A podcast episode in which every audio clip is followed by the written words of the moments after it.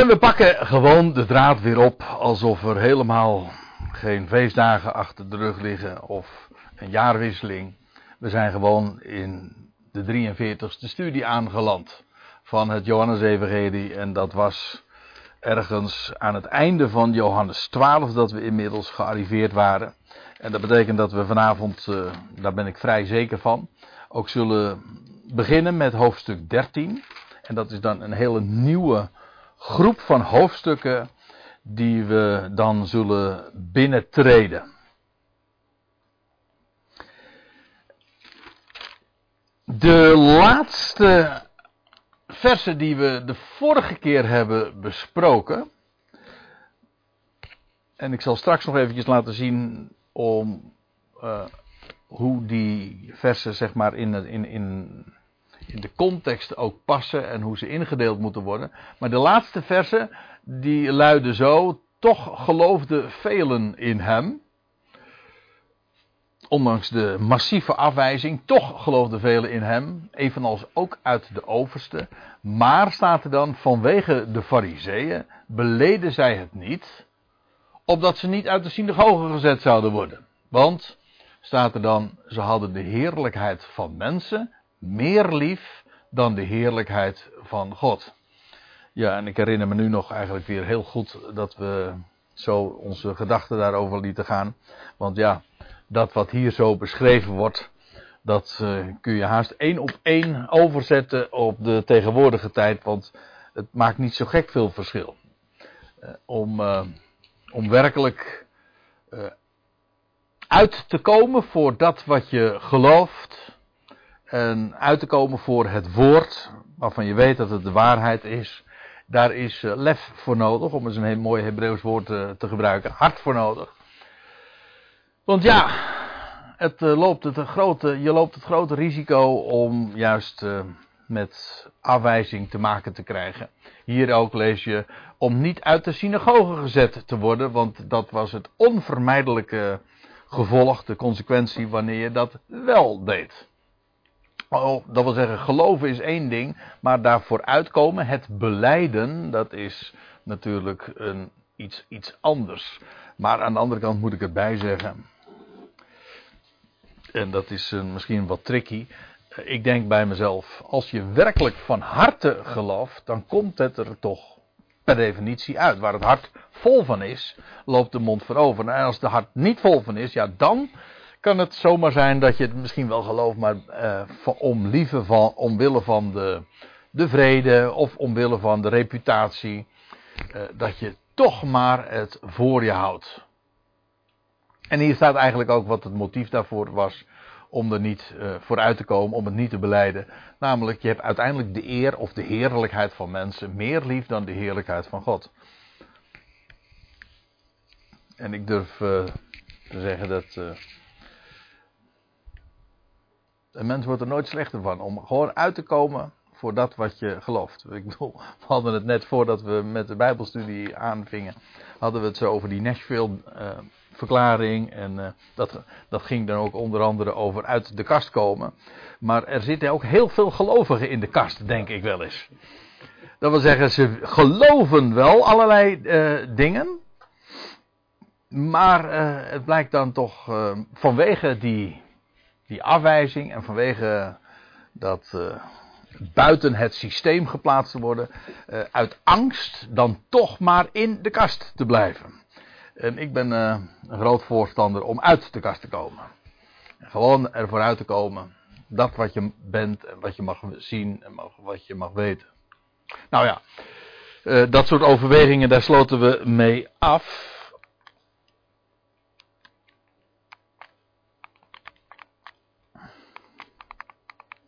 Waarom doet hij het nou hier? Weer. Nee, nou.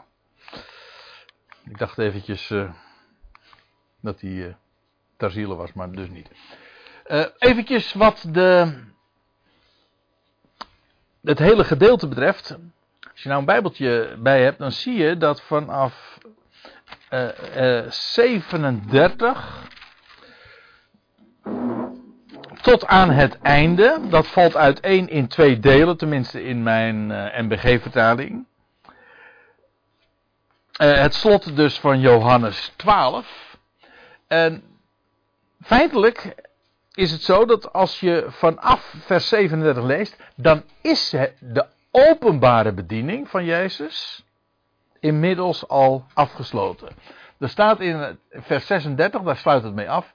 Uh, deze dingen sprak Jezus en terwijl hij wegging, werd hij verborgen voor hen. Dat wil zeggen, ze zagen hem niet meer. Er staat, hij verborg zich voor hen, maar het staat eigenlijk in de passieve vorm. Hij werd verborgen voor hen. Ze zagen hem niet meer terwijl hij wegging. En wat daar dus op volgt, was inmiddels dus niet meer het openbare optreden van Jezus, maar inmiddels was hij voor de schare, voor het publiek, verborgen. En dit is dan vers 37 tot en met vers 50. En ik zei al, uh, dat slot van Johannes 12, dat valt dan uiteen in twee delen. Dit gedeelte hebben we de vorige keer, ja, ja precies. Dit gedeelte hebben we de vorige keer gezien. Dit is feitelijk commentaar van Johannes, de schrijver. Ik bedoel, de Heer Jezus had zich verborgen, hij was weggegaan. Zijn openbare bediening, optreden was ten einde. En dan begint Johannes nog wat uh, dingen te overwegen over hoeveel hij zoveel tekenen vlak voor hun ogen had gedaan, geloofde zij het niet. En waarom dat dan was. En hij haalt dan een profetie uit Jezaja aan, een profetieën uit Jezaja. En, nou ja, en zo verklaart hij vanuit de profeten al dat de dingen zoals uh, ze gingen precies ook uh, in overeenstemming waren met de profetie. Er staat ook, uh, zij geloofden hem niet, opdat het woord van Jezaja, de profeet, vervuld zou worden. Nou ja, en dat motiveert hij dan. En dat gaat dan door tot en met vers 43. En dan krijg je nog een gedeelte vanaf vers 44. Dat gaan we nu dus uh, voor de pauze in ieder geval nog uh, bespreken. Vers 44 tot en met 50. En dat is feitelijk Jezus samenvattend commentaar. Want, wat, wat dat wil ik even, even laten zien. En dat trouwens, dat komt straks vanzelf ook nog wel uit de verf. Uh, wat we in dit laatste gedeelte vinden. Dat zijn eigenlijk de grote thema's in heel het Johannesevangelie. De bepaalde contrasten, licht en duisternis, leven en dood typ, uh, oordeel en, en gericht. Uh, dat zijn de eigenlijke missie van de Heer Jezus, waarom hij in de wereld kwam. Dat komt allemaal in dit gedeelte voor. Dit is Jezus' eigen commentaar, maar inmiddels is hij dus vertrokken. En ik heb het er even in het Engels bijgezet. Het is eigenlijk, zoals ze dat dan heet, noemen, off the record. Dat wil zeggen, dit vond niet meer plaats in zijn tijdens zijn publieke optreden. Jezus ging weg en hij heeft dit, dat moet ik er wel even bij zeggen, hij heeft het wel hardop uitgesproken, want dat zullen we zien, maar niet meer aan het publiek. Dus ik, ik stel me zo voor dat hij is weggegaan en dat hij, terwijl hij wegging en niet meer in onder de scharen zich bevond, dat hij deze dingen heeft uitgesproken. En ongetwijfeld is dit ook door Johannes achteraf allemaal wat, uh, ja, zoals dat heet, geredigeerd en redactioneel bewerkt. Hij, Johannes schreef immers vanuit een, ja, een heel speciaal oogmerk en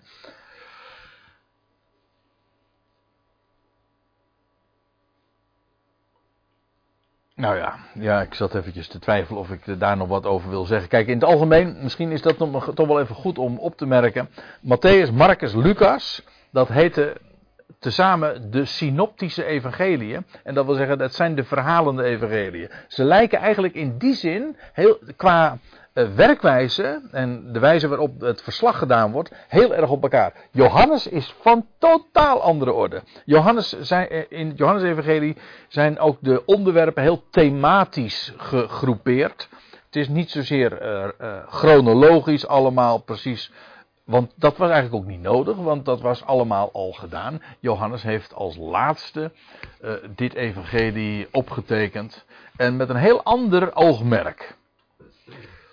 Nou, daar hebben we bij meerdere gelegenheden wel vaker bij stilgestaan.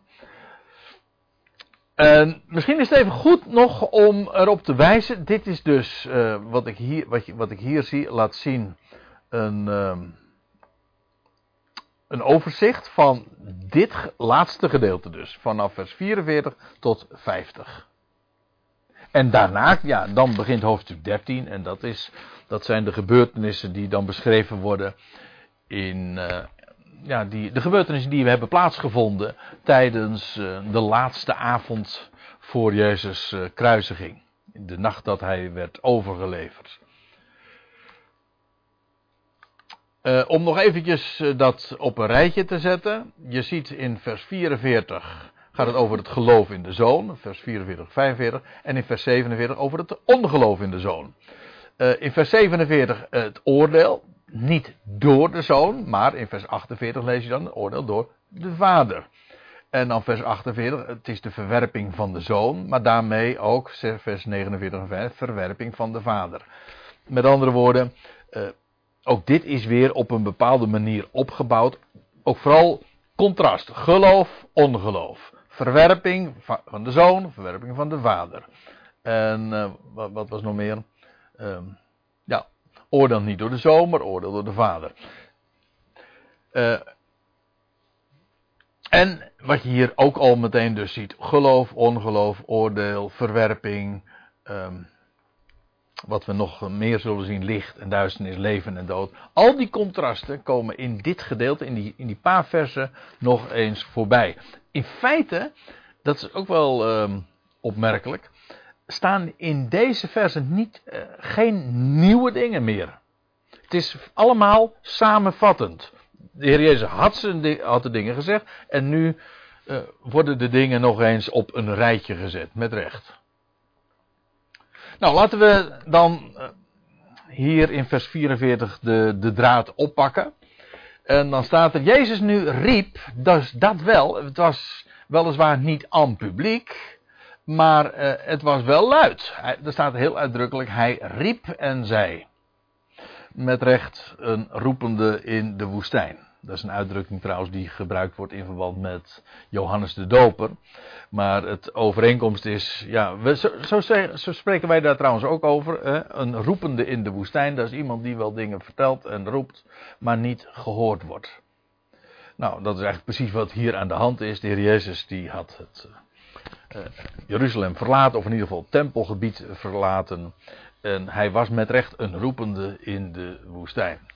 En hij zei: Wie in mij gelooft, die gelooft niet in mij, maar in degene die mij zendt. Altijd weer uh, heel duidelijk dat de Heer Jezus niet zichzelf op de voorgrond plaatst. Het meest karakteristieke van, de, van wat de Heer Jezus naar voren bracht is dat hij altijd wees op zijn hemelse vader en uitdrukkelijk niet op zichzelf. Het gaat ook niet uiteindelijk om het geloof in hem, zegt de Heer Jezus, maar als je in hem gelooft, dan geloof je in degene die hem gezonden heeft.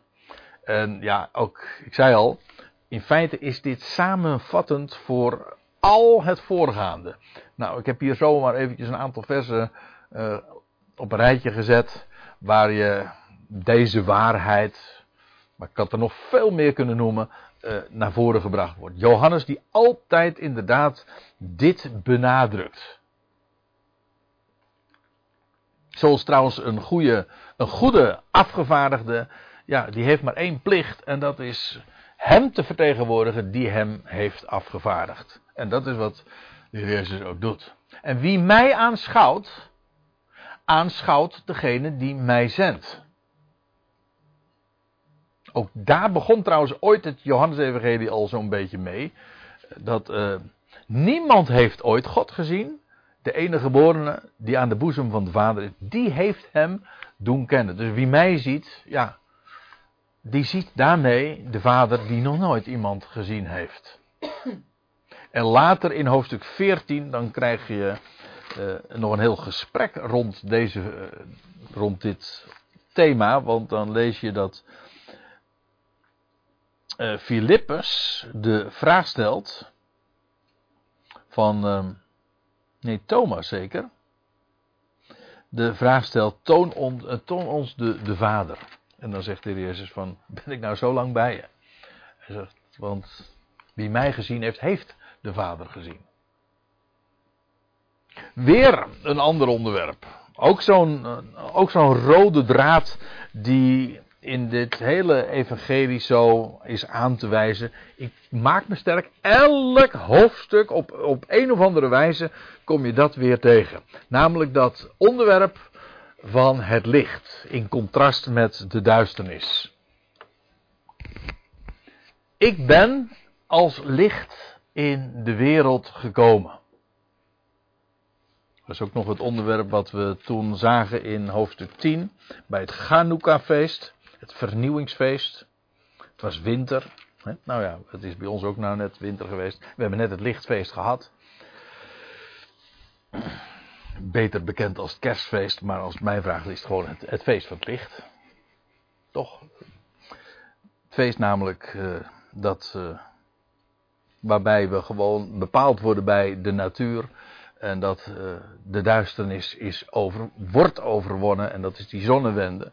Al duizenden jaren is dat uh, ja, het feit dat gevierd wordt. Het licht dat sterker is dan de duisternis. Hanukkah lijkt daar in feite ook op.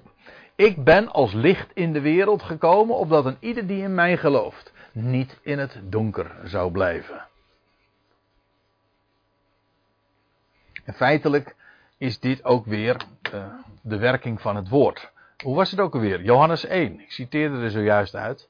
Maar dat, heer, dat uh, het begint met, in het begin was het woord. En uh, in het woord was leven. En het leven was het licht van de mensen. En het licht heeft in de duisternis geschenen. Maar de duisternis heeft het niet of begrepen. Maar woord is altijd licht. Dit klaart de dingen op. Net zo goed als uh, dus uh, het verwerpen van het woord per definitie hetzelfde is als duisternis.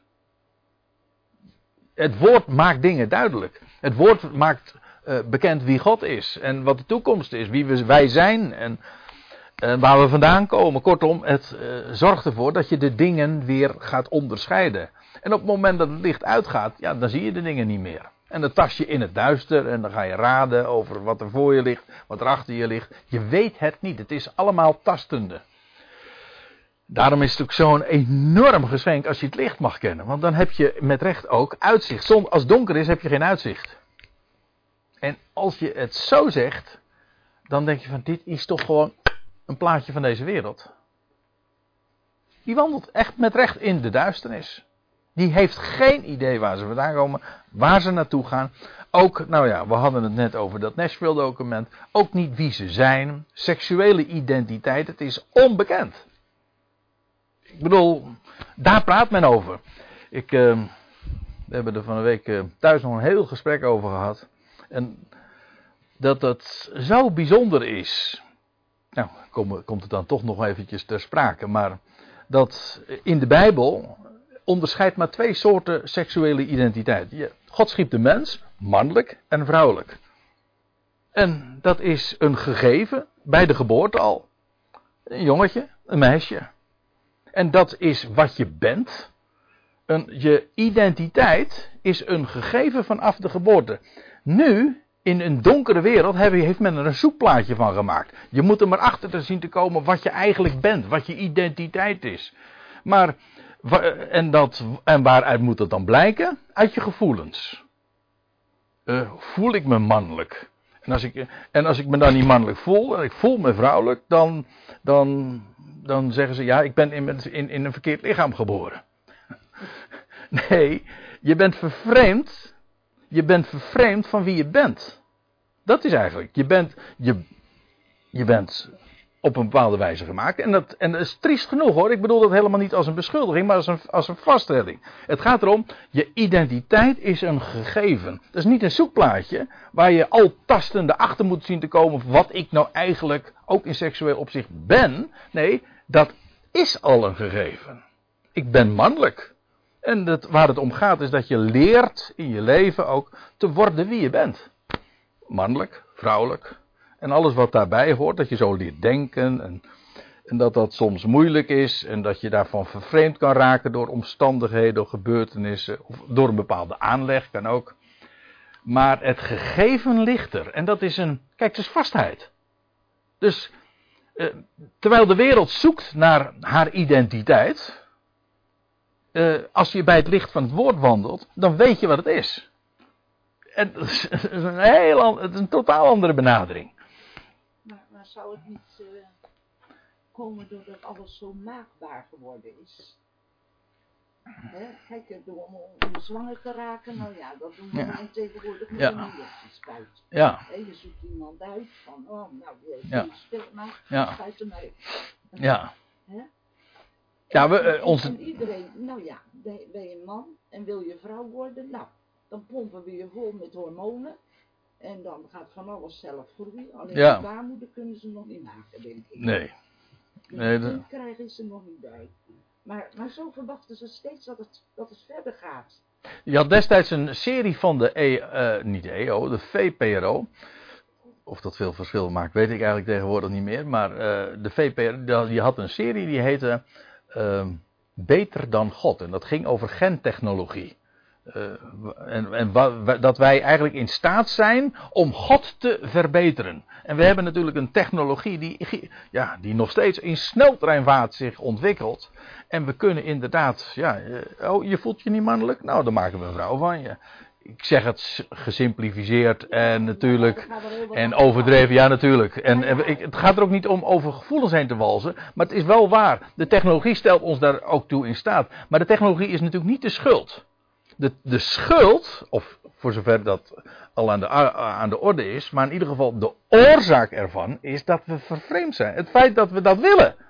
Is dat, daar geeft al iets aan. Als je iets zoekt, terwijl het voor je neus ligt dan, dan is er echt, dan, dan komt dat, heeft dat maar één reden, dat is, het is duister.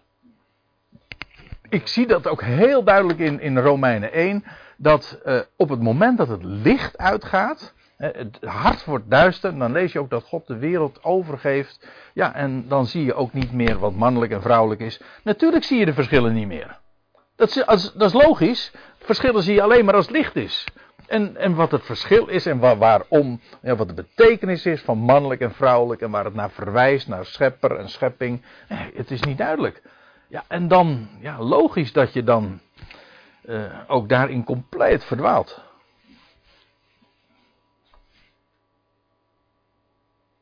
Dus eh, dat is eh, in die zin eh, ook een, een universele waarheid. Het licht schijnt in de duisternis. En daar waar dat woord verworpen wordt, ja, daar is het donker en blijft het ook donker. Maar goed.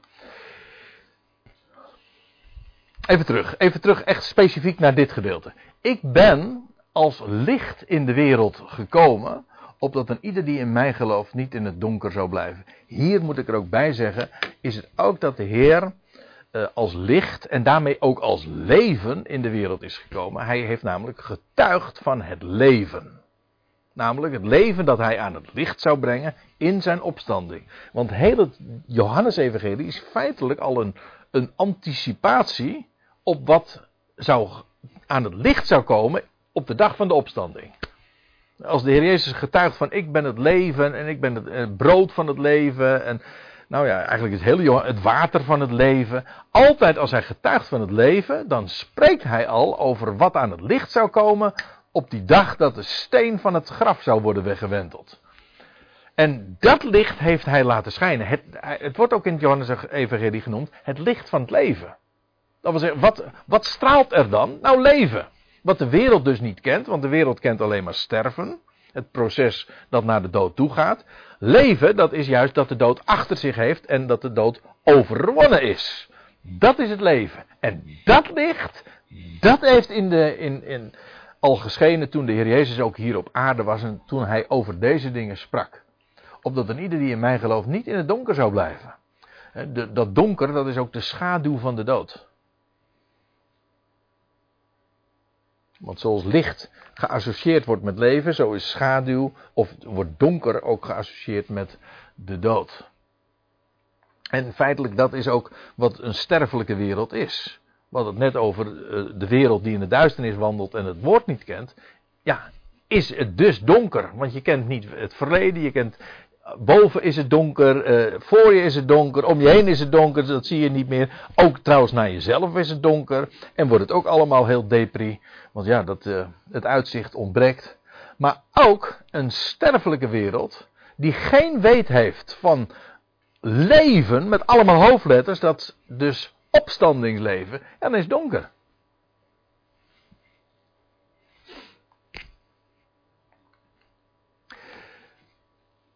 Vers 47. En indien iemand mijn uitspraken zou horen, maar niet zou bewaken, dat is opmerkelijk zoals hij dat gebruikt, uh, bewaken, het uh, Griekse woord wat hier gebruikt wordt, dat is inderdaad, uh, u ziet het, guard, bewaken. eventueel in de zin ook van behoeden, onderhouden, maar de fundamentele gedachte is die van bewaken, bewaking. En dat, ja, wat doe je als je iets, wat doet een bewaker? Dat, die, die geeft nauwkeurig acht op. En feitelijk is het hier ook synoniem met geloven. He, want je hoort, en wie acht geeft op dat woord, en dat bewaakt en bewaart, zo staat het in de MBG-vertaling geloof ik. Klopt dat? Mm, ja, bewaart. Het woord horen en het bewaren. Daar zorgvuldig, ja, uh, dat bewaken en daarmee dus ook bewaren. Dat, feitelijk is dat ook uh, een ander woord voor, uh, voor werkelijk van harte geloven. Nou, wie het hoort, maar er geen gehoor aan geeft en het wordt niet bewaakt, wel, uh, dan zegt de Heer ik oordeel hem niet. Niet ik oordeel hem. Let op, het is trouwens tegenwoordige tijd. Het gaat hier niet over de toekomst. Het gaat ook niet over, want je leest in Johannes 5, vers 22 dat de, Heer Jezus zegt: De Vader heeft het hele orde aan mij gegeven. En dat gaat dan ook over uh, straks bij de grote witte troon. Dat zal uitgevoerd worden door de Heer Jezus Christus zelf. Hele geweldige gedachte eigenlijk, als je eraan denkt dat straks degene die daar op de troon zit, witte troon, let op, een witte troon, dat de rechter tevens de redder is. Degene die richt, dat is ook degene die de redder is van de wereld. Dan weet je meteen ook waar dat hele gericht toe dient.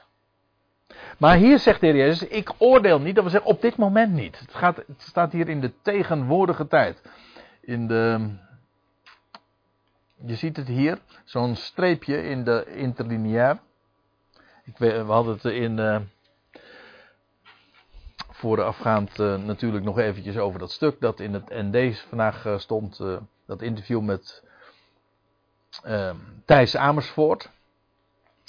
Die wijst ook op allerlei details. En als je naar die website trouwens toe gaat, hoe, hoe zo'n interlineair werkt. Ook met, met symbooltjes. Kijk, een heleboel dingen kun je, als je het heel precies wil weten uh, kun je soms niet in de vertaling helemaal tot uitdrukking brengen.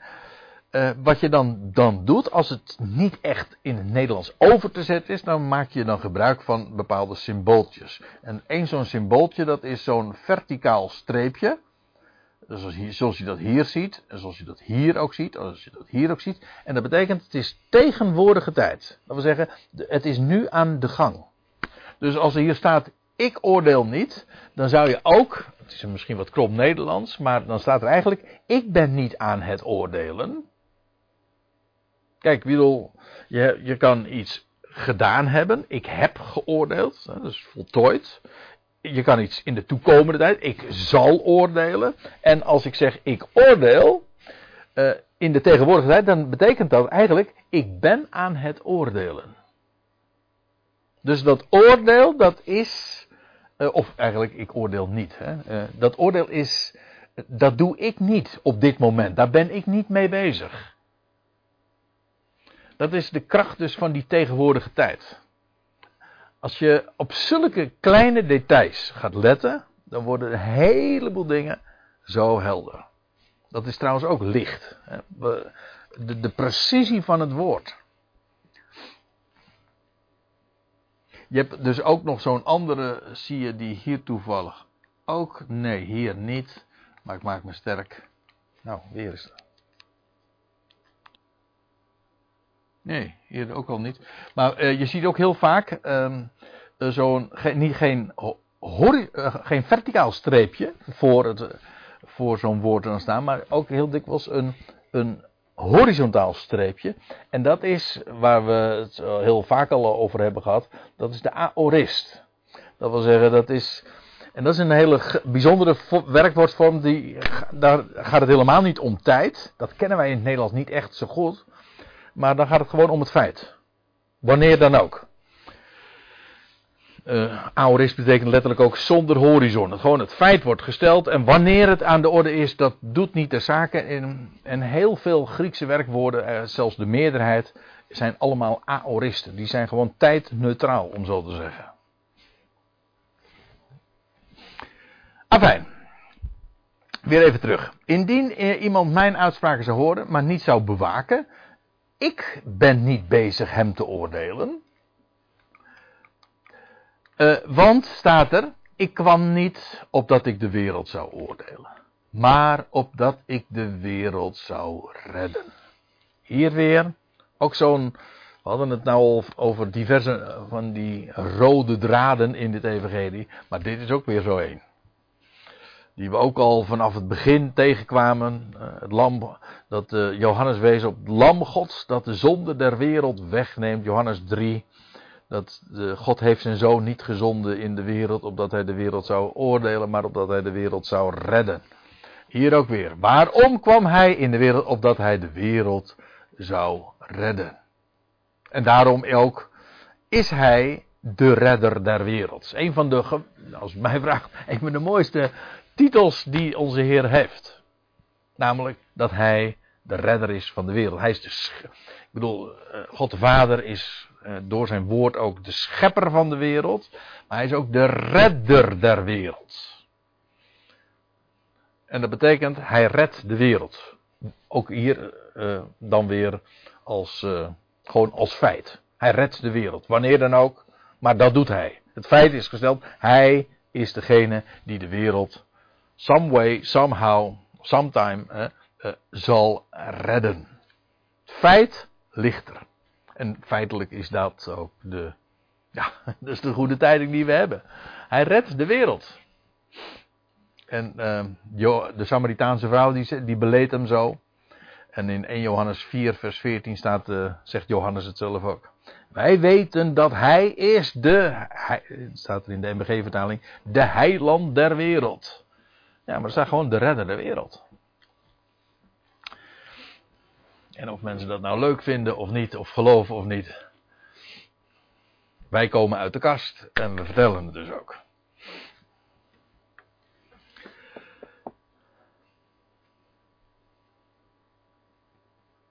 Het zou uiteraard dwaas zijn om het, om het allermooiste wat er bestaat, om dat te verzwijgen. Wat juist alles glans en schoonheid en uitzicht geeft. En zeggen ja, maar dat is echt erg gevoel, dat is te mooi om waar te wezen. En ja, het is eh, te waar om dat niet te vertellen. En ook te mooi om, om het niet te vertellen eigenlijk. Wie mij afwijst en mijn uitspraken niet ontvangt, dat is feitelijk hetzelfde. Ja, als je dat wat de Heer uitspreekt eh, niet ontvangt, het komt niet binnen, hè, om het zo te zeggen, ja, dan wijs je daarmee Hem af. Dat lijkt me vrij logisch, want een mens, ja, eh, een mens is degene. Dat is maar niet een kwestie van buitenkant. Dat is ook. In ons spreken komt de binnenkant naar buiten. Op het moment dat ik. Ik bedoel. eh, In het algemeen. Je zegt datgene wat in je hart is. Maar op het moment dus dat die uitspraken worden eh, niet ontvangen. ja, wijs je dus de persoon zelf af. Wie mij afwijst en mijn alle uitspraken niet ontvangt, die heeft al wat hem oordeelt. Dat wil zeggen, die heeft wat hem oordeelt, namelijk, dubbele punt, het woord dat ik spreek. Dus het gaat er niet, de Heer zegt, ik, het gaat er niet om dat ik jou dan oordeel. Hij zegt, het woord zelf, dat is op de voltrekking van het oordeel. Let op, uh, dat oordeel is. Kijk, wij denken bij oordeel meteen aan een veroordeling of aan een, een drama dat zich voltrekt. Maar uh, het woord oordeel in het Grieks, dat is, we kennen het allemaal, crisis. En een crisis, dat is uh, een, een, een, iets wat zich voltrekt waarbij iets aan het licht komt. Namelijk, uh, je doorstaat de crisis wel, of je doorstaat de crisis niet. Dus feitelijk is een crisis een, een moment van schifting. Er iets komt aan het licht. Heb je het weer. Licht, duisternis. Uh, maar hier is het oordeel. Die schifting, dat oordeel, dat voltrekt zich nu reeds. En ik ga het bewijzen ook. Je leest in hoofdstuk 3, vers 19. Dat is trouwens ook weer commentaar van Johannes nadien. Dan zegt hij: Dit nu is het oordeel. Namelijk dat het licht in de wereld is gekomen. En de mensen hebben de duisternis meer lief dan het licht. Waarom? Wel, hun werken zijn boosaardig. Daarom. Zie je, wat is nu het oordeel? Er staat hier gewoon, het is eigenlijk een soort van definitie. Een omschrijving. Wat is nu het oordeel? Wij denken bij oordeel al, al heel gauw aan, uh, nou als ik het theologisch zou zeggen, het laatste oordeel, het grote gericht. Maar dat is in feite een oordeel, dat is het proces waar dingen geschift worden. Uh, ja, dat, klinkt trouwens ook een beetje vreemd, geschift worden, maar ik bedoel dat iets aan het, dat er een scheiding tot stand komt. Een scheiding zichtbaar wordt. En hier is ja, uh, die scheiding, het, het verschil tussen licht en duisternis. Dat het licht is in de wereld gekomen en de mensen hebben de duisternis meer lief dan het licht. Dat is al een oordeel. Dat wil zeggen, er vindt daardoor ineens een scheiding. En dat is het Bijbelse begrip voor oordeel ook. Er vindt een scheiding dan eens plaats. Degenen die in het licht zijn. En degenen die niet in het licht zijn. En waarom willen mensen niet in het licht? Wel, dan komen dingen dan komen dingen ook aan het licht. En er zijn een heleboel dingen die mensen graag liever niet in het licht uh, willen brengen. En dus blijven ze in de duisternis. Omdat het het daglicht niet kan velen, zoals dat heet. Zie je dat dat hele verhaal van uh, licht en duisternis, dat is feitelijk al een oordeel. Ik zoek nog naar een goed woord, waarbij uh, dat dat precies uh, weergeeft. Ik kom er niet zo gauw op. Maar uh, het idee is dus dat van. Ja, in een crisis vindt daar die, die scheiding plaats. Namelijk dat wat de crisis doorstaat en wat de crisis niet doorstaat. Dus uh, wat ik er eigenlijk ook mee wil zeggen is: het is niet alleen maar iets van de toekomst, ook nu reeds vindt dat plaats. Die scheiding. En hier ook, uh, hier gaat het dus uitdrukkelijk wel over dat wat uh, over de toekomst. Dat en dat, namelijk het woord dat ik spreek, dat zal hem oordelen in de laatste dag. hey, de laatste dag. Die uh, uitdrukking zijn we nu al een paar keer tegengekomen. Wanneer was het ook alweer? in Johannes 6, vers 39, 40, 44, 5, 1, 2, 3, 4, 5, 6, 7 keer. Ah, mooi. De zeven keer vind je hem in het Johannes Evangelie. De laatste dag. En bij, ik ga dat nu niet doen, maar waar de laatste dag altijd op betrekking heeft, dat is die laatste dag uit het boek Daniel. Dat die dag uh, van. Uh, waar, wanneer de Israëls heiligen, de gelovigen van Israël, zullen opstaan. En, en wat is dat oordeel dan? Wel, in degene die uh, achterblijven in het graf, ja, die, uh, dat, wie zijn dat? Dat zijn degenen die het woord niet hebben ontvangen. En die zullen inderdaad niet opstaan, die zullen geen deel hebben aan de eerste opstanding. Ik wil, uh, ik wil dat eigenlijk eventjes ja, bij, bij deze paar aantekeningen even laten. Omdat we bij, bij eerdere gelegenheden hebben we het er wel over gehad dat Johannes, dat in Daniel 12 dan gesproken wordt over 1260 dagen. Vanaf dat het afgodsbeeld wordt opgericht en dan 1290 dagen en dan nog, nog weer 75 dagen later 1335 dagen. En dan staat er, en op de laatste dag, dat zal de dag zijn dat Daniel, maar ook vele anderen zullen opstaan uit de doden. Dat is die laatste dag. Zo wordt het ook echt in Daniel 12, in het slot, naar voren gebracht. En dat is die laatste dag waar eh, de Heer Jezus het ook over heeft. Op die dag zullen de gelovigen van Israël opstaan. En degenen die niet geloven, nou die zullen niet opstaan. En dat is feitelijk ook weer zo'n schifting. Dat wil zeggen, de een wel, de ander niet. Dat is al een, een oordeel. Ik heb uh, ik, ik betrap mezelf erop en dat herkent u of jij wellicht ook.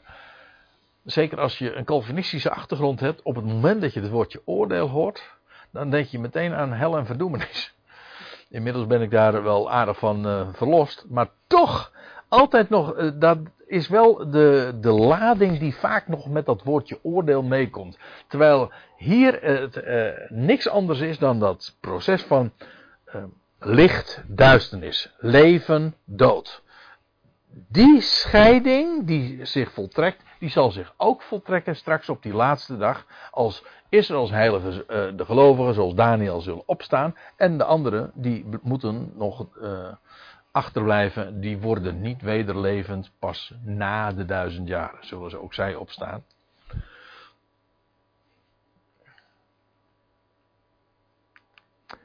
je kan het allemaal uh, lezen op, de site.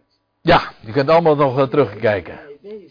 Ja. Uh, in, in, Rotterdam, die, die lezen. Daar heb ik het ook uitgebreid. Ja, dat klein, met, met, met, die twee beesten. Ja, ja, ja. er Michael en...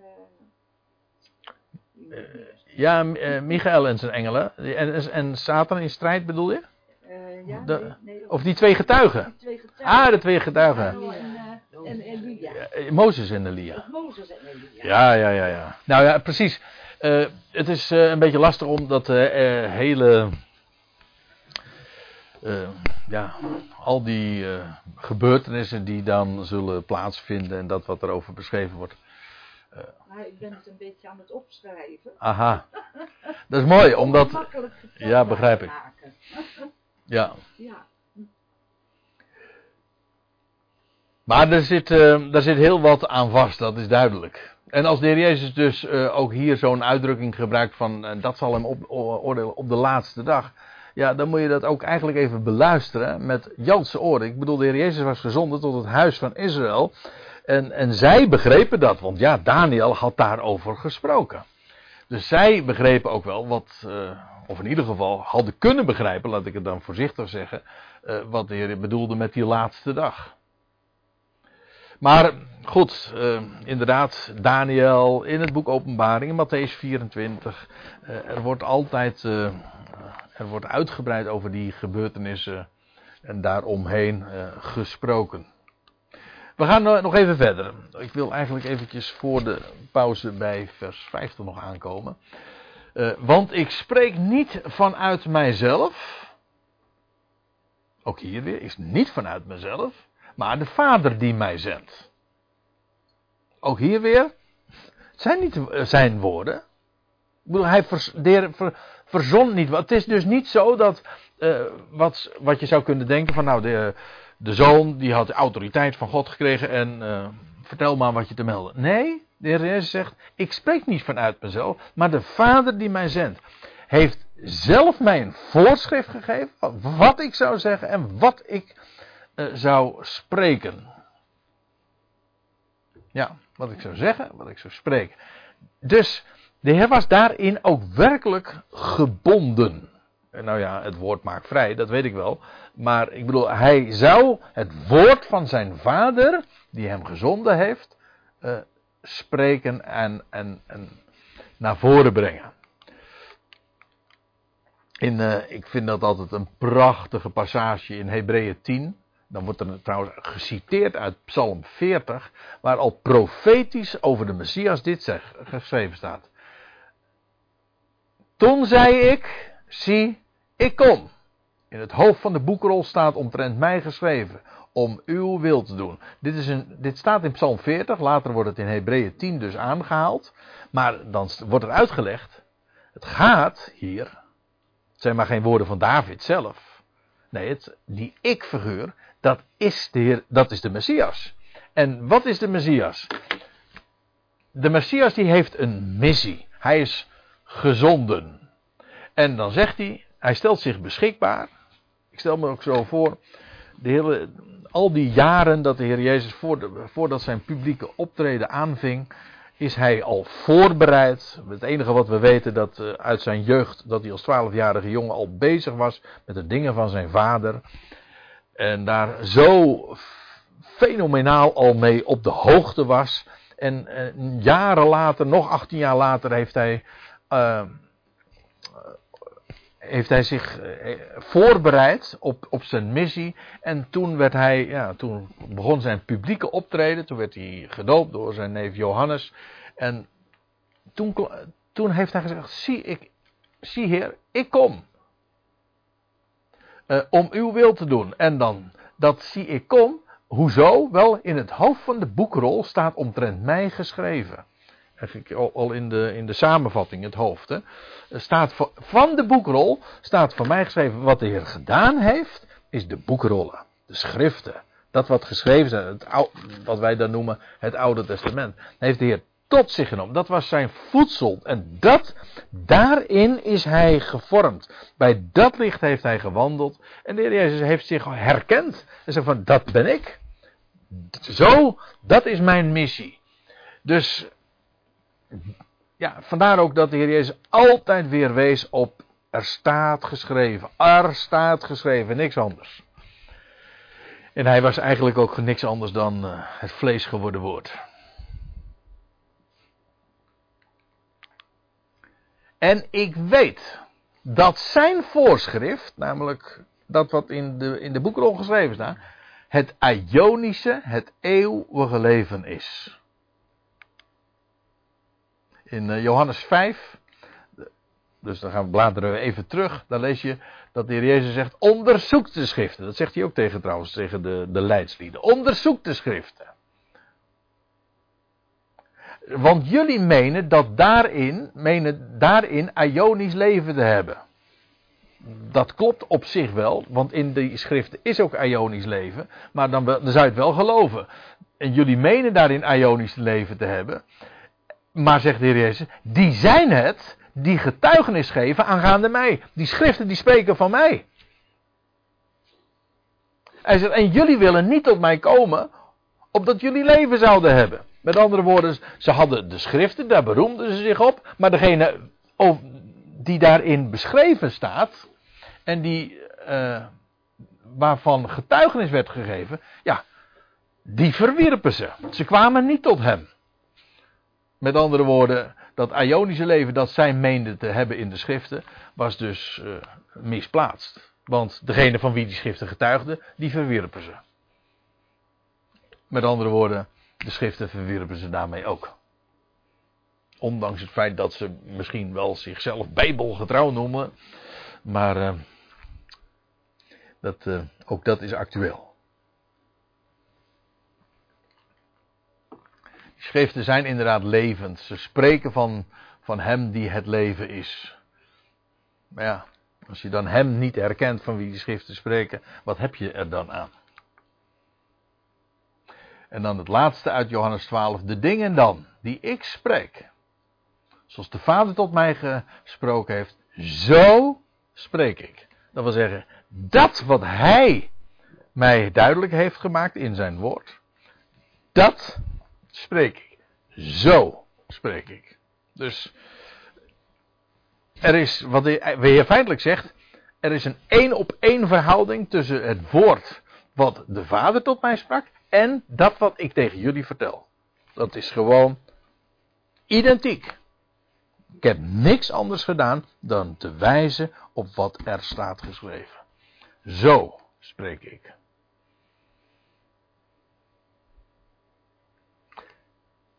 En dat is het laatste van hoofdstuk 12. En dan begint dus hoofdstuk 13. En ik stel voor dat we daar uh, straks na de pauze dan uh, verder mee gaan. En ik zie dat het 9 uur is, dus mooi tijd om even te gaan pauzeren, lijkt mij.